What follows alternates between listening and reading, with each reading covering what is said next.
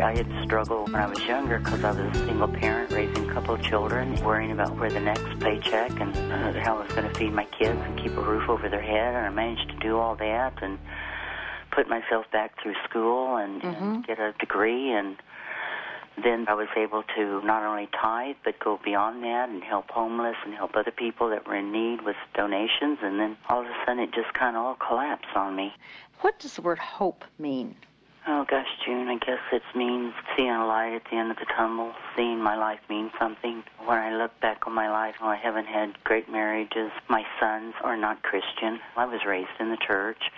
The congregation then at that time was high on obedience and very low on grace.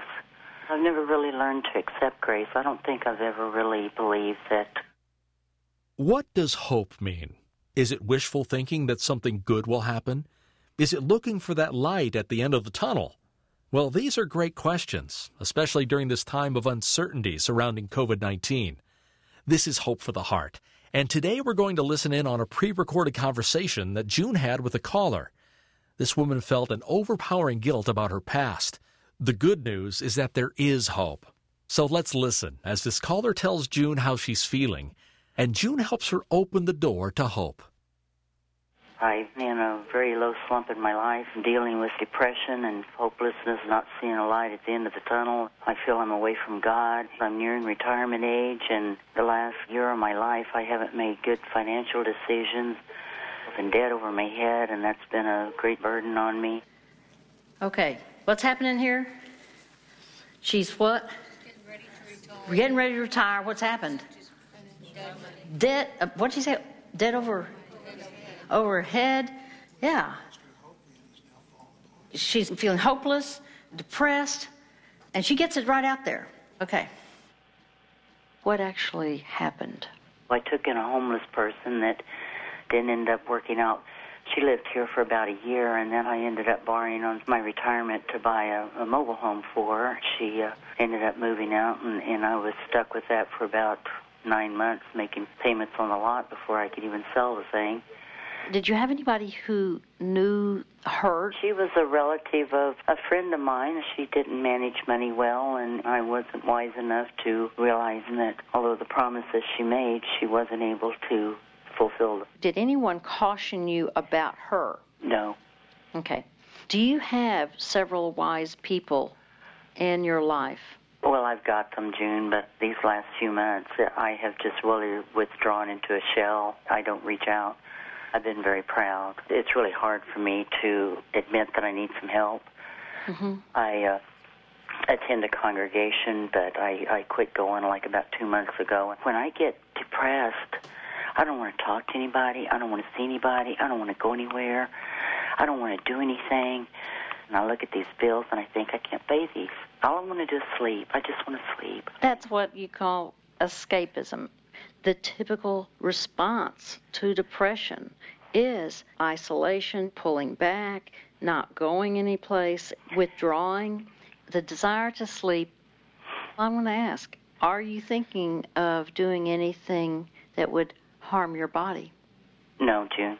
Okay. Uh, Thank on, you. on the other hand, if something happened to me, I don't think I'd fight it. Mm-hmm. I just don't want to go on anymore, but I'm not going to hurry that Right. process. You've mentioned these bills. With the credit cards, you know, switching them around between this credit card that would give you 0% for six months, Right. it just got out of hand. Okay. I had to struggle when I was younger because I was a single parent raising a couple of children, worrying about where the next paycheck and uh, how I was going to feed my kids and keep a roof over their head. And I managed to do all that and put myself back through school and, and get a degree. And then I was able to not only tithe but go beyond that and help homeless and help other people that were in need with donations. And then all of a sudden it just kind of all collapsed on me. You used the word hopelessness. Yes. What does the word hope mean? Oh gosh, June, I guess it means seeing a light at the end of the tunnel, seeing my life mean something. When I look back on my life, oh, I haven't had great marriages. My sons are not Christian. I was raised in the church. The congregation then at that time was high on obedience and very low on grace. I've never really learned to accept grace. I don't think I've ever really believed that Okay, now, Do you think she's a bad money manager? Having heard that? Mm-hmm. I'm seeing, I'm seeing heads go, no, not really. So what you're saying is that this one instance was, is that what you're saying? Well, if she raised two children and went back to school and accomplished all of that, mm-hmm. to have a roof over their head, at that point in her life, she was, must have been, unless she was going into debt then. Okay, so what you're saying is she did well mm-hmm. for what she had. So the issue really isn't bad money management because that's not her makeup or her history. Uh, there is somebody that she did try to help.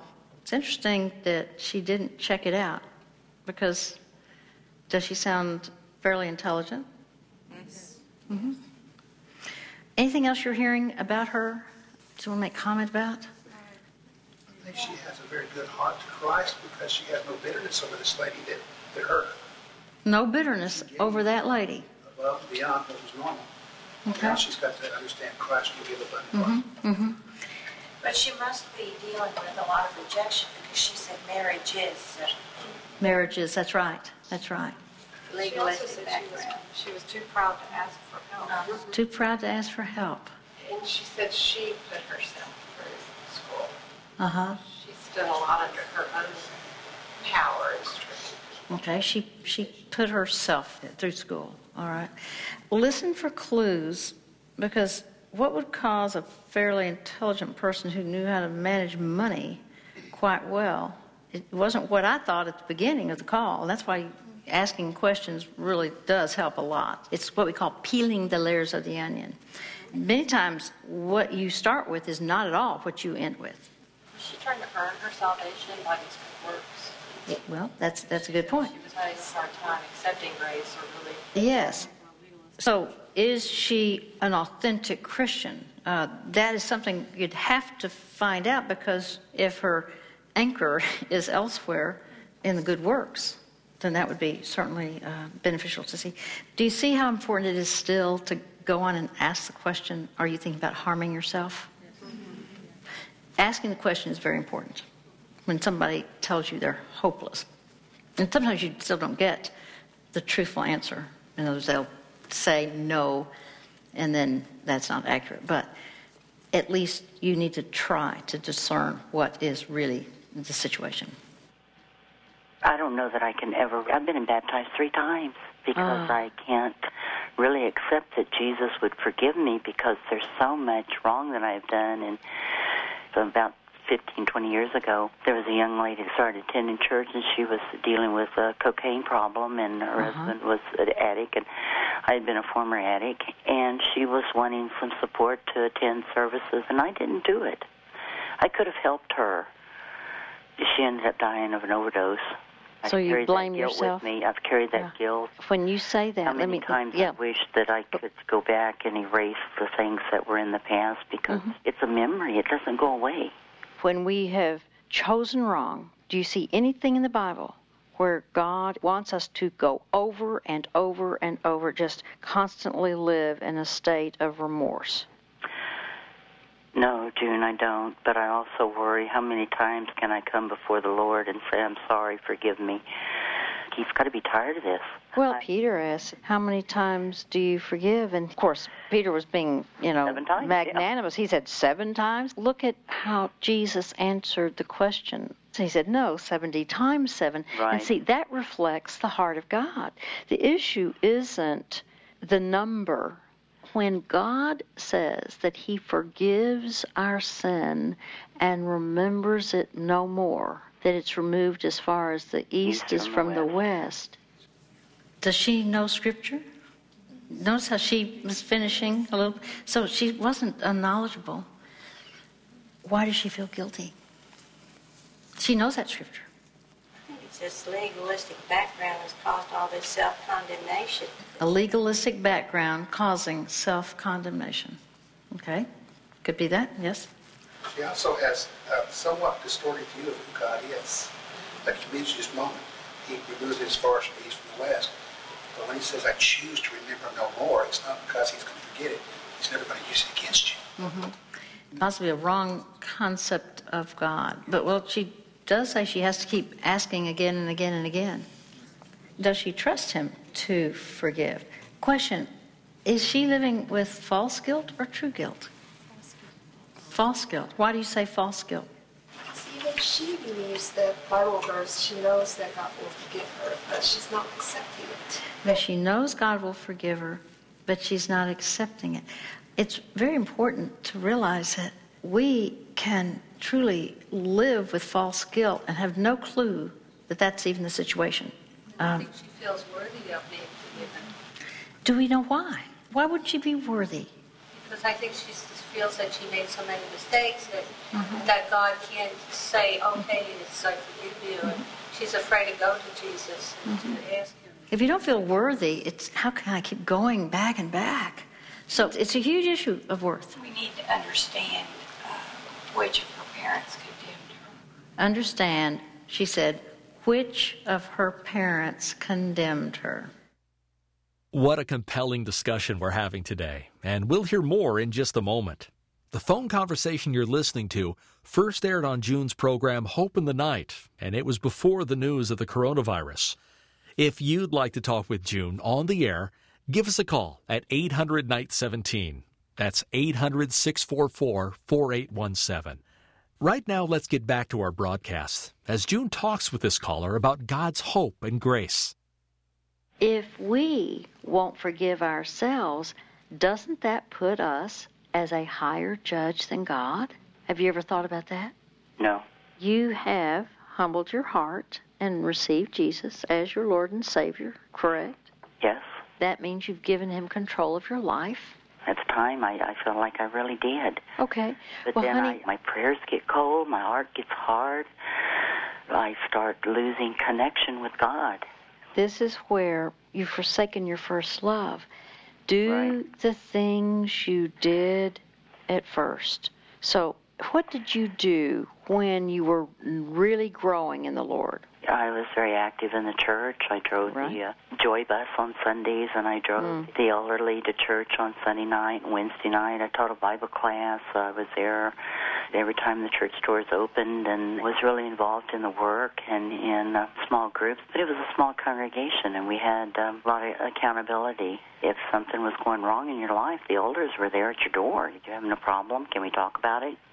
Instead of isolating, I want you to do Right. the things you did at first. Okay, you're on the phone now with her. Where do you go from here? What do you want to explore? A relationship with Christ. Okay, her relationship with Christ.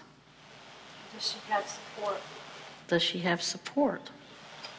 What is she doing to nurture her relationship? Without understanding what, what pulled her into addiction, because that's the pain lately. Okay, What pulled her into addiction? Why is it, what went on before that she can't forgive herself? Is it possible that the reason she took this homeless woman in was because of 20 some odd years ago she failed to help somebody and so she was trying to do what was right? To make amends, yeah. And it may even go back to her own addiction because she said, I was a drug addict before. Yeah, and so when you hear drug addict, then what's that about? Why was she trying to mask? What did she need to cover up in terms of the pain? Because addiction means I don't like the way I feel. I want to feel different, and there's something that's not resolved. You've got to find out what is it. We haven't gotten there yet, right? Do you agree? We, we, there are too many unanswered questions. I mean, you're asking some good questions. Let's see if we can figure out what this is. Hope isn't just seeing a light at the end of the tunnel, even though that's a great picture. It is knowing that whatever God says is reality for you. The Bible says we have this hope, and it's really talking about Christ, as an anchor for the soul, firm and secure. You are not hopeless because where is Christ right now in relation to you? He seems kind of far right now, June. I know he seems far, but where is he really? I think he's probably pretty close. Did you ask him to come into your life? Yes. Okay. He is in you because the Bible says it's Christ in you, the hope of glory. He is your hope. Biblical hope does not disappoint us. This hope is not subject to change, but it's based on what God has said. In Romans 5, we see, We rejoice in sufferings because we know that suffering produces perseverance, perseverance, character, and character, hope. And hope does not disappoint us. Okay. I was a camp counselor and a camp nurse and a cook, and I've spoken at ladies' retreats. And but how long can you go on past accomplishments? There was fruit that God produced through you. So, what's her disposition? She's done these things, but she feels what? Uh, yeah, unworthy, worthless, worthless. I mean, I like her. You know, there, there are people who call in and you think, hmm, there's something more here. Um, I hear that she really has given herself to the work of the Lord, and I know you can be busy, busy. Somehow I didn't perceive that in, in her. Yet we've got to find out what's causing this worthless feeling. I don't know why I feel the need to bring this out. My mother was very abusive. She was very manipulative and controlling with my dad. She would lose her temper very quickly and whip you with whatever was available. She was very abusive emotionally. She would threaten to send me away to this children's home. She'd pack my bag and I'd be crying and, oh, Mama, don't give me away, don't give me away. She was always going to kill herself. She'd run off several times, you know, and have the gun with her. And I would find her with a rope around her neck and over the rafter out in the garage, about to hang herself. And for one week, she hid in the house for a total week behind the couch in the living room. Daddy and I didn't know where she was until Dad came home to her early one day and she didn't quite get back behind the couch. These were all very bizarre behaviors. She actually tried to kill me, had me down on the floor with her arms around my throat, and I managed to push her off with my knees and feet and ran out of the house. And then she was very two-faced because then after I ran off, she called my brother down from another town, and he was there when we went back to the house, and then she says, "Oh well, my little girl," and hugs me, and you know she could be yanking my hair out before church on Sundays, but then on church she wants to hug me and say how cute her little girl looks. And she was mistreating my dad. There were times when Dad was bedridden and he was laying there stark naked on the plastic of the bed because he had wet the bed. He couldn't help it. And mm. Mother had gotten mad because he had done that and just left him laying in there and Daddy's laying there trying to cover his privates, you know. She would slap him. Are the dots connecting? Yeah. Why would she feel worthless? Was she treated as though she had worth? No. no. Her father was mistreated, and, you know, this woman was mentally ill, yet had tremendous impact. So, did she receive unconditional love? Why would she think that God would love her? Why would she think that God would forgive her? She's hurting, desperately hurting. What can she do with where she is right now? Mother is dead, her father is dead. Forgive them both anyway. Ask God to heal your heart for whatever you've had against them. Okay. Yes, you did have an emotionally ill mother, and it is very painful. Have you actually even been able to truly forgive her, or is that still a rugged thing? June, it may still be a rugged thing. Mm-hmm. As long as you're emotionally captive to the past, it's going to impair your whole view of the future. I'd like for us to talk about what God would have you do in regard to the memories so that you can have healing of those memories. So I want you to be making a list, write out everything that you can think of that had to do with your mother, every pain, every offense, every judgmental spirit, anything cruel, any emotions that you had in regard to her. And I want you to pray, God, enable me to not be a prisoner of my past but to experience freedom from my past so that I can live in the future that you have for me. Okay. I want you to focus on this one scripture in particular. Anyone who lives among the living has hope. That's what God's Word says. You are living right now, and you have God's hope. Let's talk about now. What is she dealing with? What are the main issues? Try forgiveness. Okay, there's unforgiveness, Self-worth. self worth, Yeah, guilt, helplessness. helplessness. She can't change the past, can she? Listen, that's one of the major problems. When you've truly been victimized, there's nothing you can do to change. I think the, one of the most important passages is Romans 8:1. When I have anyone that I'm talking with who is dealing with self-condemnation, then Romans 8:1, there is no condemnation for those who are in Christ Jesus. There is no condemnation for those who are in Christ Jesus. Certainly, the best gift anyone could receive is the hope of Jesus by beginning a personal relationship with Him. One of the men or women in our Hope Care Center can talk to you about this. The number to call is 800 488 HOPE. That's 800 488 4673. For more about hope and how hope can be the anchor for your soul, go to hopefortheheart.org. Here you'll find a free download on this topic, and you can order our Keys for Living to discover more about this one true hope. Again, that's hopefortheheart.org. Now, here's June. The Apostle Paul experienced three literal shipwrecks. One was when he was a prisoner on a ship headed for Rome. A treacherous storm arose, and eventually all on board lost hope. They felt absolute despair with no expectation of good. During this terrifying time at sea, Paul's ship encountered hurricane strength winds, and the crew used not just one, but four anchors in an effort to save both their ship and their lives. In the midst of our own personal storms, rather than drowning in a sea of hopelessness, the Lord calls us to put our hope in Him, allowing Him to be our anchor and relying on His promises. As Christians, God promises to give us hope. Look at Romans 5. We rejoice in our sufferings because we know that suffering produces perseverance, perseverance, character, and character, hope. And hope does not disappoint us. You're listening to June Hunt and Hope for the Heart. For more about this one true hope, visit us online at hopefortheheart.org.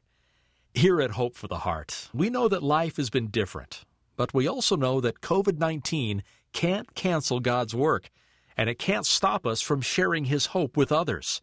Listen to this. Caregivers come from different backgrounds, education, and experience, but they all have one thing in common a desire to help those who are hurting. Lifeline to Hope is a brand new caregiver training offered by Hope for the Heart.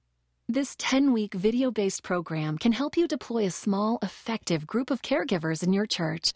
Biblical caregivers who can help meet the needs of hurting people, connecting lives in crisis with a new or renewed life in Christ. This comprehensive training shows the biblical model for caregiving and includes sessions on effective listening, crisis intervention, family dynamics, having a ministry of presence, and more. Proverbs 11:14 reminds us that where there is no guidance, the people fall, but in abundance of counselors there is victory. Discover more at lifelinetohope.org. lifelinetohope.org. Well, can you imagine what your church and community might look like with Lifeline to Hope caregivers? For more about this caregiver training, go to lifelinetohope.org. For June Hunt, I'm Joe Wolf. For daily access to biblical hope and practical help, join June on Facebook. And as we sign off today, remember that there is hope, no matter the circumstance. Have a great weekend and meet us back here Monday for more about this hope, right here on Hope for the Heart.